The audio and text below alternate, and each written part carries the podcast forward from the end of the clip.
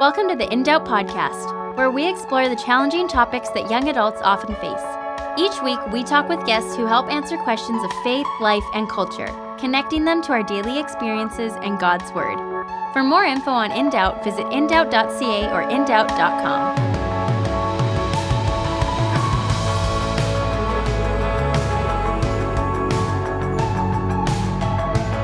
Hey, welcome to In Doubt. My name is Daniel Markin, and today I have the opportunity of chatting with Jake Lowell. Jake has been on the show before, and he works with the organization. It's a ministry called Cyrus Center, and they work with vulnerable youth here in BC.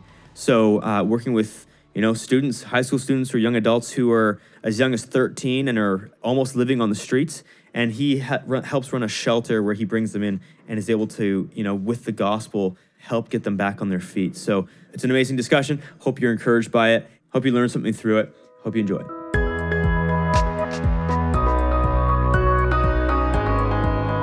Hey, welcome to In Doubt. And today I'm joined by a friend of mine, Jake Lowell. And Jake is a friend of the show. But Jake, welcome back to the program. Thanks, Daniel. It is always always a treat to see your face uh, and chat with you, but I'm very happy to be here.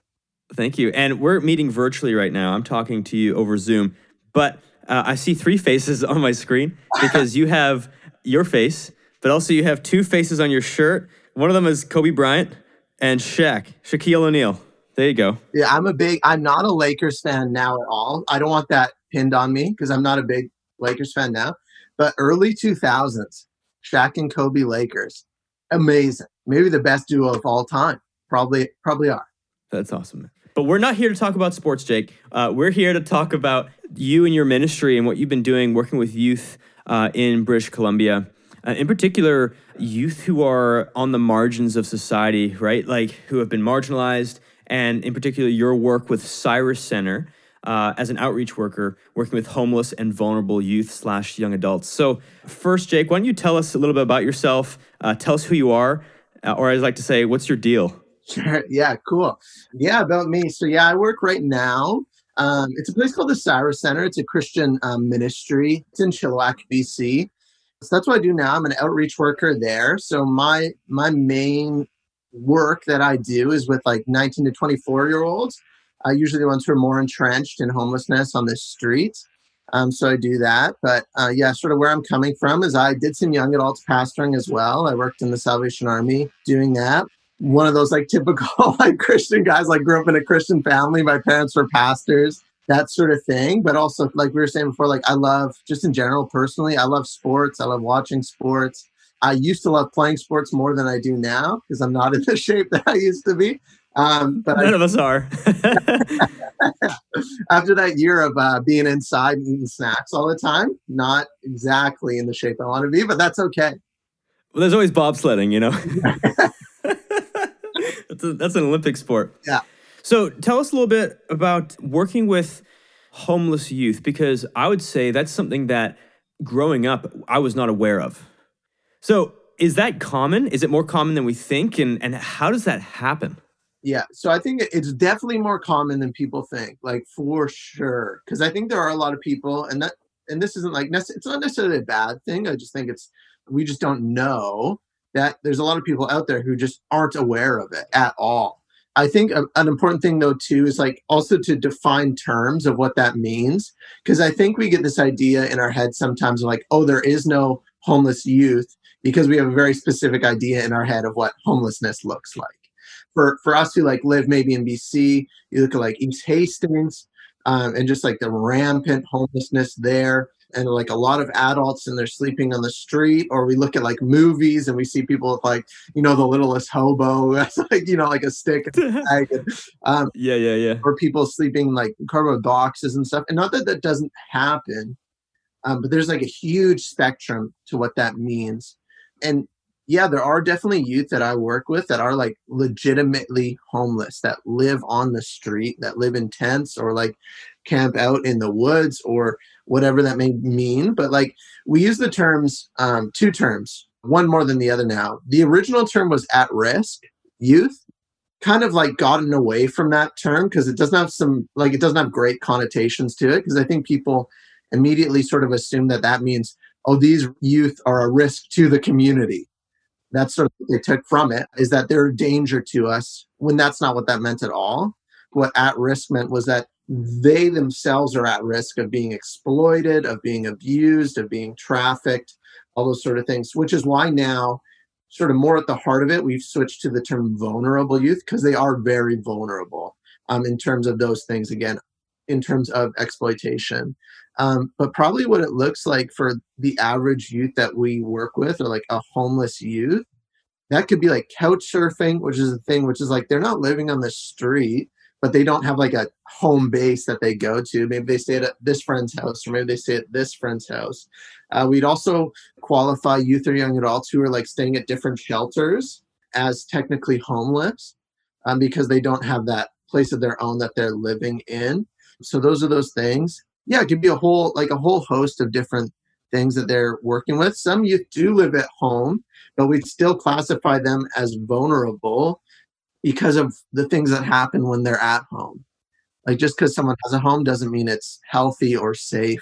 Right. It could be violent, it could be abusive, it could be sexually abusive. Like there's all sorts of stuff. And so they're getting out of there. Yeah, absolutely. How how often is that the case versus youth who have then, you know, maybe become drug addicts through, you know, and, and again, I'm I'm pretty ignorant to this, right? But like you know, they, first it was just kind of fun recreational drugs, and the home was actually pretty solid. But through their actions, they'd now ended up on the streets. Because it occurs to me that like if it was more of a perhaps like a, a wealthier family, maybe they would actually be able to afford rehab. You know, because I've had friends who've gone through that, and their families were able to afford that. But in you know specifically low income areas, for example, that would not be a reality. So how I guess part how, what, what I want to frame this is is oftentimes, if you fall on more of a liberal spectrum of thought or theology, maybe progressive theology is a better way of putting it, you tend to view these issues and say it's the system's fault. It's the circumstances that influence all these things that happen to this student or to this uh, youth uh, slash young adult. You know, like it's the system, it's their families, whatever. That's who's at fault for this. And if you're on the more conservative side, you tend to think, well, this is actually more their choice. Like they had a choice not to engage in some of these activities, right? What, what's your perspective on that? Because which one does it start with? I I tend to think it actually does start with circumstance, even as a more conservative person, uh, theologically. I, I do actually see in the scriptures and and that there is circumstances that lead to this vulnerability that then lead to choices. How would you uh, approach that question or how do you think about that? Yeah that's a great question. I think first too something that's i think so important to this topic or speaking about this is asking questions because the majority of people who are talking about homelessness or people that are experiencing this or have in the past are not speaking from experience. Most of us are coming in very unprepared or unknowing into this conversation. So asking questions is a really good thing um, about it. And where you're saying like, is it more on that one side or is it on the other side? I think like it tends to be like most things. It's probably somewhere like pretty close to the middle. Is it their fault? Is it their circumstances? Is there decisions that need to be made, you know, for their own sake and that they need to have power over some things? Yes. Yes to both of those things. I think one of the the biggest issues though is just that ignorance that we have. And I don't mean that in in like an attacking or negative way. It's just that most people are literally ignorant of these situations. The biggest thing that you hear, and probably the least helpful thing. So, if anybody hears something from this, hear this. The least helpful thing you can say to a homeless person or a person experiencing homelessness, or to someone that you're like driving along in the car with as you go down East Hastings, is why don't they just get a job? Those sort of things, like that's just so unhelpful. And that shows and i've been in cars with with young adults and other people as we're like driving to go do whatever and they're just like all these people you know if they just got a job you know they would they would be fine. So why don't they just do that? Because it's so easy to do that. And then we just make these huge assumptions of what that is like or what their scenario is like right now and what it would take for them to go from living on the street homeless to getting a job but maybe like where I can start with that is like where does it come from? And you're right, like it is circumstances. Like if people are familiar sometimes we kind of stray away from this because we don't really get it in in the bible like the, the idea of generational sin you want to see the impact of generational sin and things in people's lives come come take a tour of Cyrus Center with me, and I will show you that these youth, through generation after generation after generation of people, are struggling with the same things within their families, and that it's just cyclical. And what that comes from is is trauma, right? Because I think you asked the question of, you know, where does you know even like with drug use, which some of you know these people like probably a big proportion of them not all of them but a big proportion of them do struggle with is drug use. And does it start recreationally or is, is that the issue? And and a really important point is that the drugs themselves or the substances of alcohol drugs whatever it may be is not the issue the drugs are the self-medication for the issue that has occurred at some point beforehand so sometimes we'll go like oh, they're an addict and they do drugs just for the sake of doing drugs. That rarely is the case. It, it may never be the case because you're always taking them or using for some reason. And most of our youth start using because it helps them to escape from the incredible trauma that they probably experienced in their life. Like imagine being we have young females and males who are like coming to Cyrus Center since they're 11 that have been verbally abused, sexually abused, or continually that way, sexually abused, or physically abused, or emotionally abused. And then that sits in them. And obviously, that like affects mental health. And when you don't have the money to to like afford counseling, or your parents don't care, or your parents are the ones perpetrating that, or the parents, you know, the people around you that should care for you are the perpetrators of that, it's not as easy as just going like i'm going to go to a counselor. I'm going to get this figured out. But you know what is available? A lot of the time is, is substances. And using those helps them escape from those things for a moment. Is it good? No. Is it understandable for their circumstances yeah it is yeah and i think what you described there that is that middle view right it's kind of like there you go there's the mix of both right and so man as you work with with these youth and when you work with young adults, what's the most heartbreaking piece of this? What breaks your heart? Um, so much. Like so so much of it is, is heartbreaking. Like it's I I think like just seeing like imagine like for those who are listening, like imagine if you have nieces or nephews or kids, um, because again we we serve like 13 through 24 but we do get kids who wander in who are like 10 11 12 as well. So like picture a kid that you know that that is that age, and then picture them smoking meth or fentanyl or heroin and on the street. And then through that maybe they've developed you know a drug induced psychosis. So there's mental health issues there too. And then maybe you know from that you know that addictions then they need to serve that addiction. They don't have any way to serve that addiction. So then they need to find a way to serve that. And a lot of the ways that they do that is from you know other people who do have the means but then they expect something else from them besides money and a lot of the times you know we have like 13 year old girls who are being raped because they need in some way to serve their addictions that is unfathomable that that's happening. It's almost like hard to gauge unless you're there what that would feel like because it just doesn't feel real. That there are 12 year old girls out there selling, you know, their body selling sex to be able to substances, or maybe not even that. Maybe they're just, you know, sexually abused or males as well.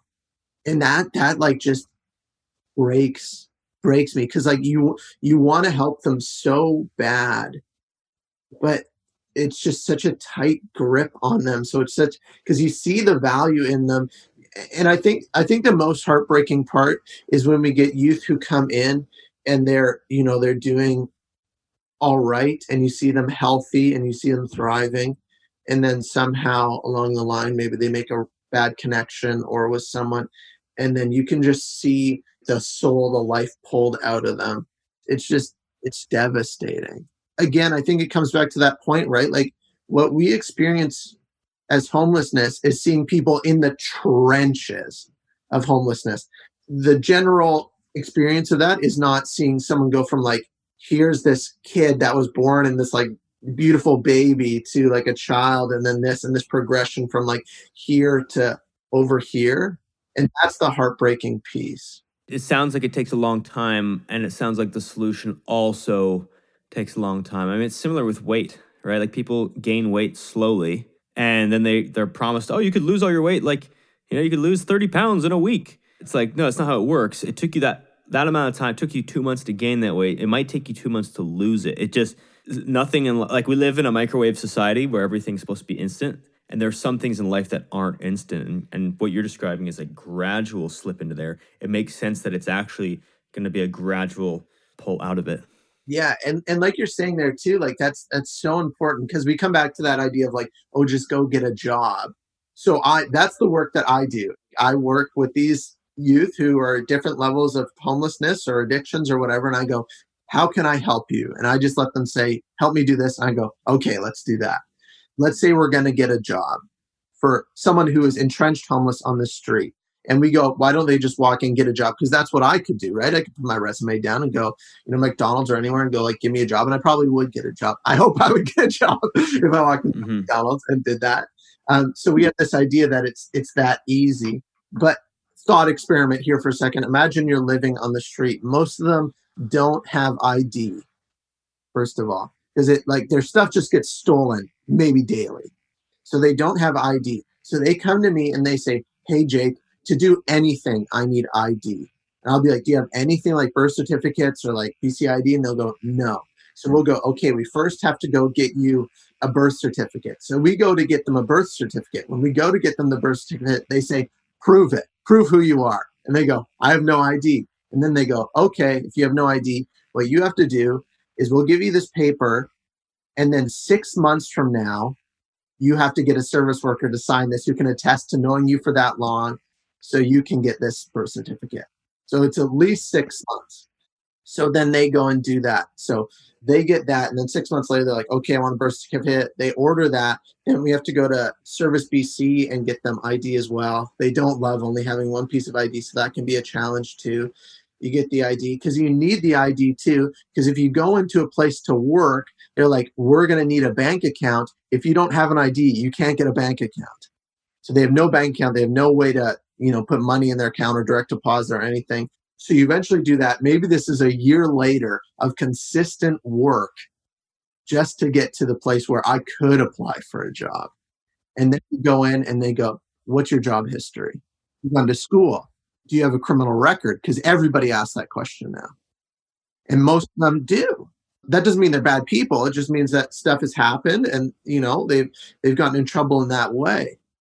So then they'll ask that and then go, oh, I don't know. So then you have all these other issues besides just getting those necessary things. It's like, where are you going to live? How are you going to clean your uniform if you need to do that? How are you going to shower? How are you going to get to work? How are you going to get back from work? You know, what are you going to do with your money? So there's all of these things. Admits like maybe they're in the throes of addiction. And so it, it is such a long careful path to work alongside them to get them to that point. And you know what? Maybe they're never at the point where they do get there, right? For some of them, because like mental health is rampant, that they might not be at that place. Some of them are, some of them, there's incredible like recovery stories. But there's some people who, you know, live that life as they keep going. And that doesn't mean that we stop working with them or loving them just because they don't fulfill what we want them to fulfill or what we would think is good for them. Wow. There's a lot there. And what I sense is the work that you do, you literally couldn't do without the gospel. How does the gospel transform what you're doing? how does it fuel what you do and then how does it transform the youth and, and have you been able to see some fruit through the gospel yeah absolutely and that's so important and that's like the key and one of the biggest reasons that i work at cyrus center because it's a ministry right we're christians we, we do that we're free to share the gospel and and work that in in unique ways and you know the hope that comes from the gospel just permeates every single area of the work that I do. It permeates my personal reaction to it and my dealing with seeing all of that stuff at work, knowing that there's a God out there who who's just. And you know what? There's justice for the young girl who's sexually abused. There's justice for the young man who gets murdered on the street. Again, whether that's on the perpetrator or whether that's on the back of Christ as he's on the cross, like I know there's justice there. So I don't have to sit and come home and think like this stuff goes on and nothing will happen with it. So like I take a lot of hope in that. But yeah, working with the youth, knowing that there's something for them that's so much greater than than this. Like there's a hope for them that I can speak to them about that goes beyond their circumstances. Because again, for some of them, you know what? They may never leave what we think of the idea of homelessness.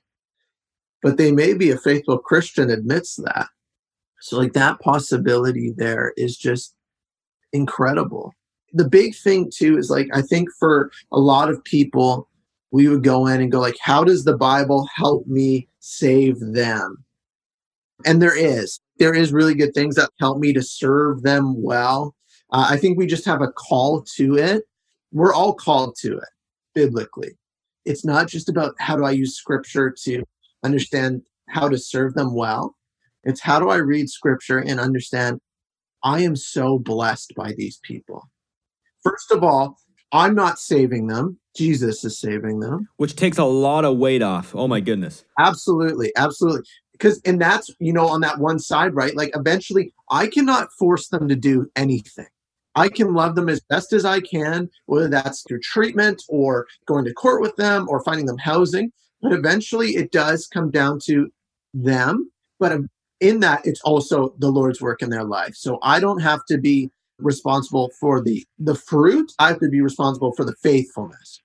So I faithfully serve, and then them in, in coordination with the Lord, the fruit is produced there. I don't need that weight. But like, man, they are saving me as much as I'm saving them in any sense. And you see that. You see that in scripture, like Mark 12, the widow's offering. And this woman who comes amidst all these people who are just bringing riches, and and she comes in and drops like probably like what's equivalent to like a, a couple quarters for us in this pot. And like Jesus, like that's that's the one. She is given everything, and to see these you know these youth that I work with who have for some of them, just nothing. And a quick story to just emphasize that is so we have centers in Chilliwack and Abbotsford. So this was at the Abbotsford Center. And there was another guy who has been homeless for his whole life, living like sort of working with the Salvation Army. So he's he's a homeless person. And like he's okay living that way.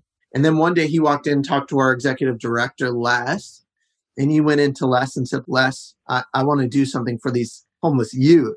And it's like, okay, like, what does that look like? Kind of like, I don't know where this is going. And he's like, I've been saving up for months and months and months and months. I have $200 and I want to throw these youth a pizza party. For like the average person, you're just like, oh, pizza party, like that's very nice. Like things, he he has. It, there's nothing there, and he takes all of the stuff that he could buy things that he needs, food that he needs. he's going like, I just want to bless these youth. That's Jesus. Regardless of whether or not he believes in Christ and the resurrection, all those sort of things, that sort of behavior, that's the behavior of Christ. And that's what we see. And that's what I, you know, that's where I grow and I am blessed and I have I've been so humbled as well. And I think with that, if there's anything that we can do in like our approach to this group of people is one like see them as as people speak to them they're not dangerous more than any other people are dangerous media portrays them as all sorts of different things and the majority of them are very sweet and yeah so talk to them if you see someone on the like on the street just say good morning and just love them like love them well because our tendency is to i think be a little bit willfully ignorant you know, the guy's asking for change and we go, oh, he's just going to use it for drugs. He's going to use it for this. He's going to use it for that. And it's just like, if you have a dollar or two, there's another thing I heard once when I was listening uh, past, I think it was John Piper listening to a podcast by him, and he was going like, you get to the pearly gates, and God's not going to stop you at the door and say, hey, you gave some money that you had to a homeless person in the hopes that they used it for a good reason. I don't like that. I would never say that. You know, so if you do, don't feel guilt about sharing that with them. That's like just, you know, made up vitriol from our from our society. And that gives you an opportunity to go, hey, man, I would just love to chat with you though. And just love them in that way. Because they're people, they have the same desires that we have. Well, eh, like and like we we talked about, and just I guess in closing here is we are a few circumstances or decisions away from where they are, and that's humbling. Absolutely, yeah. Like I I could tell you a slew of stories um, from working at the Salvation Army of adults who were booming in business, making it good, had a family, were doing really well, and now they're living on the streets in the throes of addiction. So I can't be prideful enough to say, hey, that might not be me one day. And I hope if I was in that position, that the people who engage with me would love me well.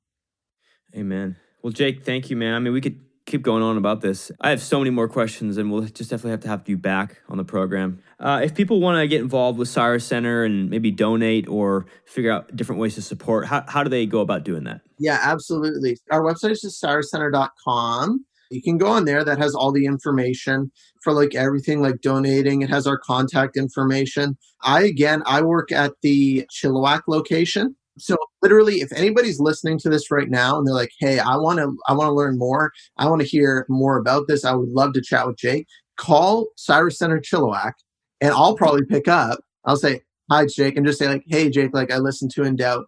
Like I would love to come see the place. I'd love to have a tour. I'll give you a tour. I'd love to meet some of the youth. I'll absolutely introduce you to the youth and go on from that. There's also the opportunity to donate financially, which is great. Uh, we have a meal train, which is on our website as well. So you can provide meals to serve because we serve breakfast, lunch, and dinner there too. You can just donate. So you could donate food to us as well, or like nice clothing, or like blankets and stuff in the winter and other things in the summer. So there's so many ways. I'll even say our, our phone number. Call right now 604 795 5773. Call me at that number I'll pick up at Cyrus Center or ask for me there. And I would be more than happy to do anything I can to get you involved. Sweet. Mm-hmm. Jake, thank you. Thanks so much. Well, thanks again for listening to this program, and thank you again to Jake for being on it. If you want to get involved with Cyrus Center, you can actually look at their website as well at cyruscenter.com. I hope that you were encouraged by this. I hope that it actually gave you some food for thought. I know it's definitely convicting to me, especially thinking about the circumstances and how we can tend to overlook those who are marginalized in our community. Thank you again for listening. All the best.